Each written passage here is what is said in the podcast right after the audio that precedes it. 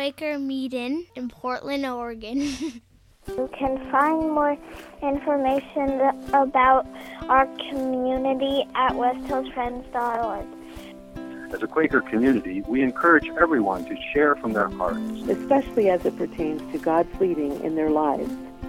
These words are shared into a community that values the opportunity to respond and dialogue about what is said. The responses and dialogue are not included in this recording. The views expressed in this content are solely those of the original contributor and do not necessarily speak for the entire West Hills Friends community. Thank you for listening. Have a wonderful day. Thank you for listening. Have a wonderful day. Good morning, friends. I want to share some reflections on the gifts of Christmas. Let me start with a passage from Matthew. In the time of King Herod, after Jesus was born in Bethlehem of Judea, Magi from the east came to Jerusalem asking, "Where is the child who has been born King of the Jews? For we observed his star at its rising and have come to pay him homage." When King Herod heard this, he was frightened, and calling together all the chief priests and scribes of the people, he asked where the Messiah was to be born. Then he sent the Magi to Bethlehem, saying, "Go and search diligent, diligently for the child, and when you have found him, bring me word." When they had heard the king, the Magi set out, and there ahead of them went the star that they had seen at its rising, until it stopped over the place where the child was. When they saw that the star had stopped, they were overwhelmed with joy. On entering the house, they saw the child with Mary his mother, and they knelt down and paid him homage. Then, opening their treasure chests, they offered him gifts of gold, frankincense, and myrrh. And having been warned in a dream not to return to Herod, they left for their own country by another path. And when Herod saw that he had been tricked by the wise men, he became enraged. He sent men to kill all the children in Bethlehem and throughout the surrounding region from the age of two and under, according to the time he had learned from the wise men. Then what had been spoken by Jeremiah the prophet was fulfilled. A voice was heard in Ramah, weeping and loud wailing, Rachel weeping for her children, and she did not want to be comforted because they were gone. In this, ma- excuse me, in this passage from Matthew, we read the familiar story about the Magi coming to visit Jesus. It is a strange, a strange story and only found in the Gospel of Matthew. There is no mention of the number of Magi, but in nativity scenes, they are represented as three because of the three gifts they bring. The story begins with a promise. This is the child king of the Jews. And it, and it ends with trauma, the massacre of the innocents. It is a story of the gift of divine hope in the context of human treachery and misery. The Magi are thought to be of Iranian origin, who practiced magical arts and were adept at astrology. And they bring gifts to the baby Jesus. In doing so, they follow in a long tradition of bringing gifts to the gods in order to curry their favor. In the history, in the history of religions, if you want the spirits, the ancestors, and later the gods to treat you well, you give them gifts. And the practice of gift-giving at Christmas is thought to have been motivated by this story of the Magi, offering gifts to Jesus as both God and King. But gifts at Christmas are not simply supplications to a God. They are responses to the gifts that God has given us at Christmas. What are the gifts of Christmas that we continue to celebrate two thousand years on? About gifts. I have noticed that I often have a certain dread around Christmas, and that dread is centered on gift giving. It stresses me out. Just this past Friday evening, as I was scrambling to think about this sermon and to get on a plane to bring me to Portland, a friend of mine called and said she wanted to come by and drop off a gift. How dare you, I thought. This may strike you as a strange reaction, but for me, it was the absolute right one. Because Stephanie's gift put pressure on me to return with a gift in kind. I know there is a sense that gifts come with no strings attached. If you read the etiquette columns, you'll hear that gifts should be given and received without conditions. Once you receive a gift, the giver has no say in what happens to it. They have no claim on it. It's supposed to be freely given without expectations, and it's bad form to expect something in return when you give a gift. But I'm a sociologist of, sociologist of religion, so I'm particularly interested in the moral meaning of gifts and in my own reaction to Stephanie's overture. I'm interested in the social function of gifts, and here it is clear that gifts do come with conditions. In fact, they are loaded with them. Just as our ancestors gave gifts to establish good relationships with their gods and their neighbors, so we give gifts to build relationships with one another. And in this way, too, they can be seen as reflections of the gifts that we receive from God. Gifts are symbolic expressions of a desire for connection and intimacy. So Stephanie's gift asked me a question about the depth and nature of our relationship. Gifts are social symbols of connection.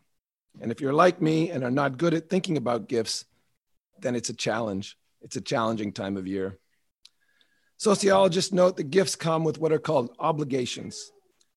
They are not transactional in the way of commercial exchanges, but they are, they are a kind of exchange.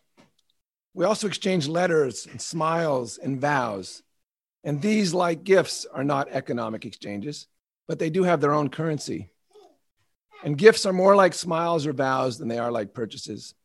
They are expressions of our mutual concern, obligation, commitment, or desire for relational depth.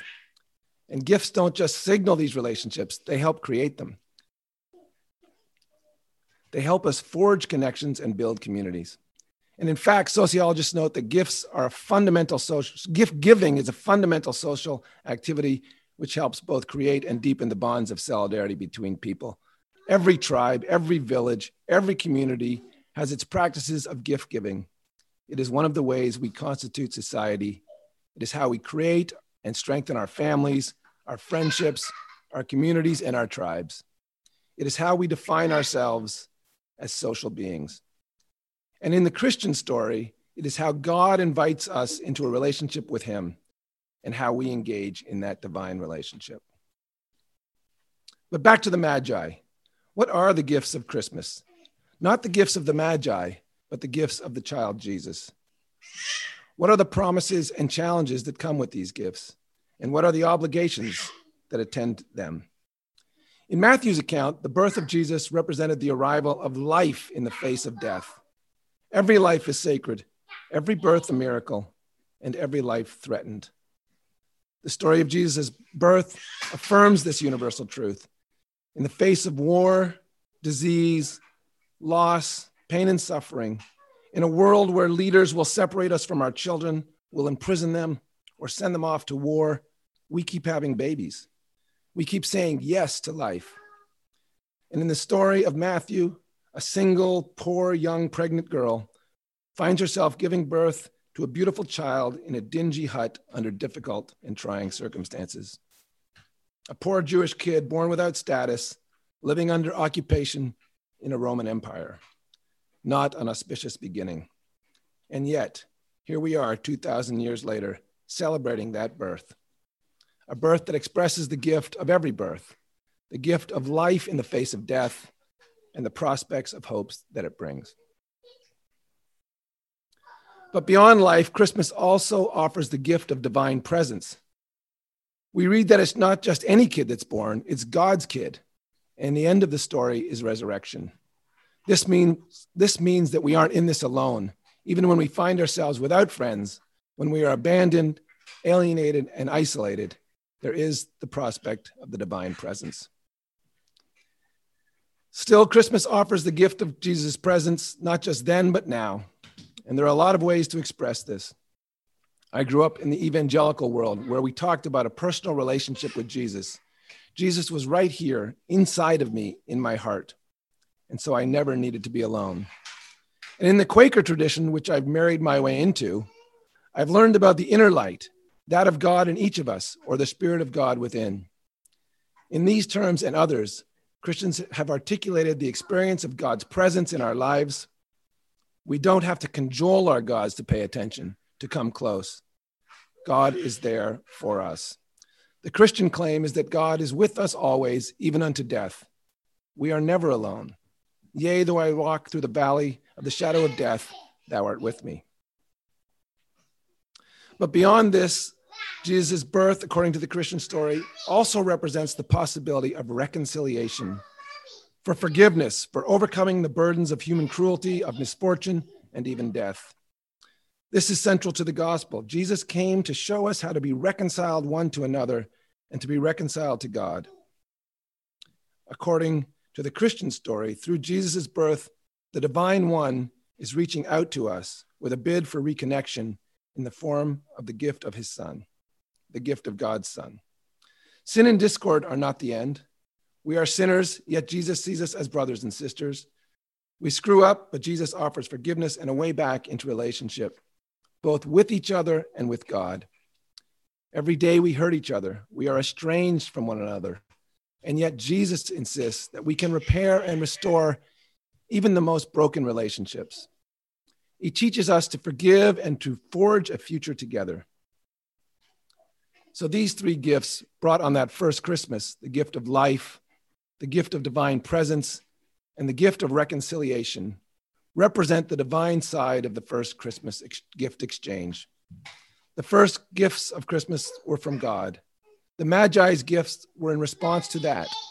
And for the last two millennia, we have engaged in this, we have been engaged in this divine economy, receiving the gifts of Jesus and sharing them with others. I teach on Unit two at River Bend Maximum Security Prison in Tennessee, which is the housing unit for death row. There are sixty men there waiting execution. And I usually have ten to fifteen insiders along with ten to fifteen divinity students in a class that I teach there each semester. Since COVID, we have not been able to have class. And so these men are really on my mind this season. But I can tell you that the gifts of Christmas, the gifts of life under conditions of death, the gifts of presence in the face of loneliness, and the gifts of forgiveness and reconciliation in the face of gay, guilt, shame, and alienation are more than just the stuff of Bible stories and Christmas pageants on Unit two. You don't end up on death row unless you have been adjudicated as irredeemable by the state. Typically, this means your crime was egregious, rape and murder, or a child murder, or multiple murders. In other words, the tale of trauma on Unit two is profound. It is deep, deep, and long. And I've been struck by how many of the men I work with are all in with an evangelical form of Christianity. An attorney friend of mine told me about a judge who would routinely say, Jesus must really hang out in prisons because everyone there is his friend. He said this with cynicism, but I understand it. The principal experience of life on death row are precisely those that the gifts of Christmas address. First, these are people whose lives have been forfeited. They are awaiting execution. Nobody cares. But Jesus says their life still is sacred. It still matters. Second, there is a profound loneliness and sense of isolation there. Many of those on death row are abandoned by their family and friends. They are isolated. Society has turned its back on them. It's hard to visit even if you want to. There are so many barriers. One of the men who takes my classes, Harold, has not had a visitor in twenty years. And when I ask the men what gives their life joy, they are unanimous that it is the few letters and visits that they do receive from outsiders, connecting them to the wider world. The Christmas story is the story of Emmanuel, God with us. Christmas marks the arrival as Jesus as the Son of God on earth, and he becomes a friend who can live in our hearts and accompany us in our darkness. The idea for some of my students of accepting Jesus into their hearts is to be no longer alone, to always have a friend on the unit and a friend who loves and cares for them. It is also true that the majority of people who do visit them in prison are Christians and often of the evangelical variety. This is a powerful gift, the gift of God's presence in their lives, which is, which is not abstract in evangelicalism, but it's personalized. And the third gift is the gift of forgiveness and reconciliation.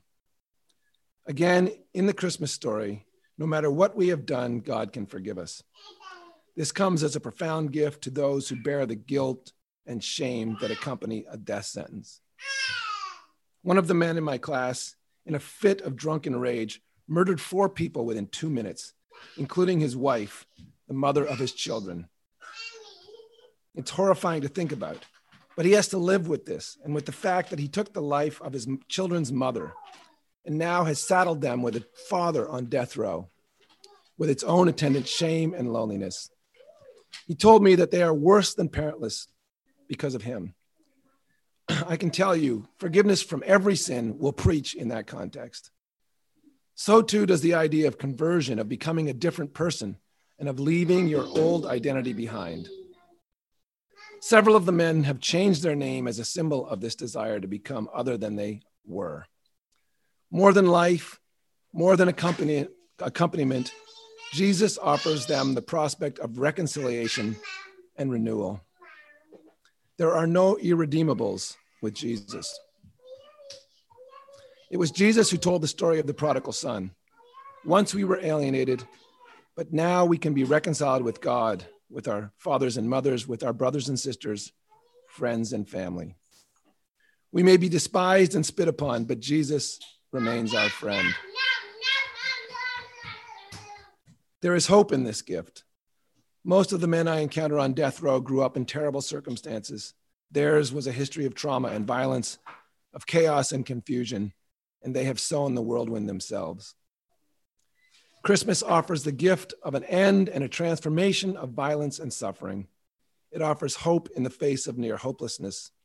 It offers a way to get up in the morning and take another step, another breath.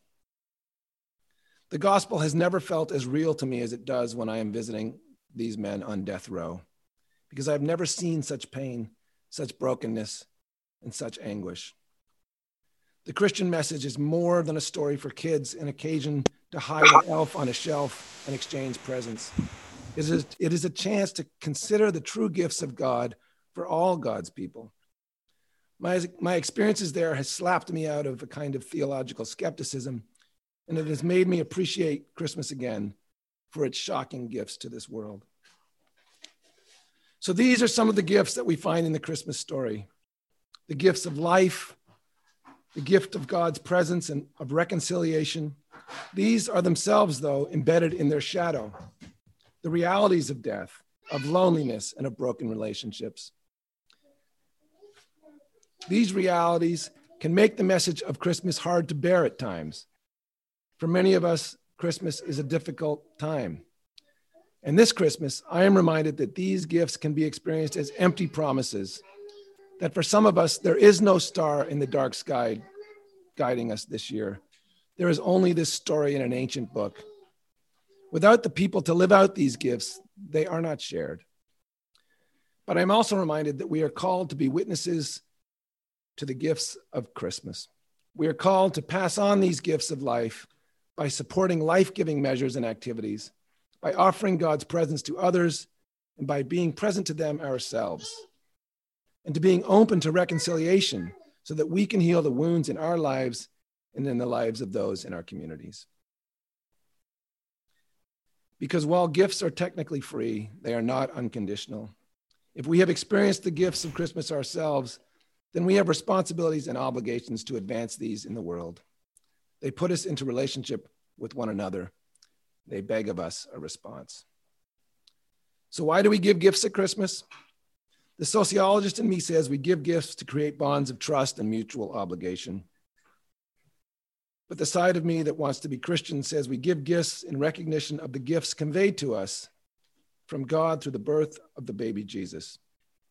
As we are able, may we pass along the gifts that we have received this Christmas and each day that we have breath. Amen.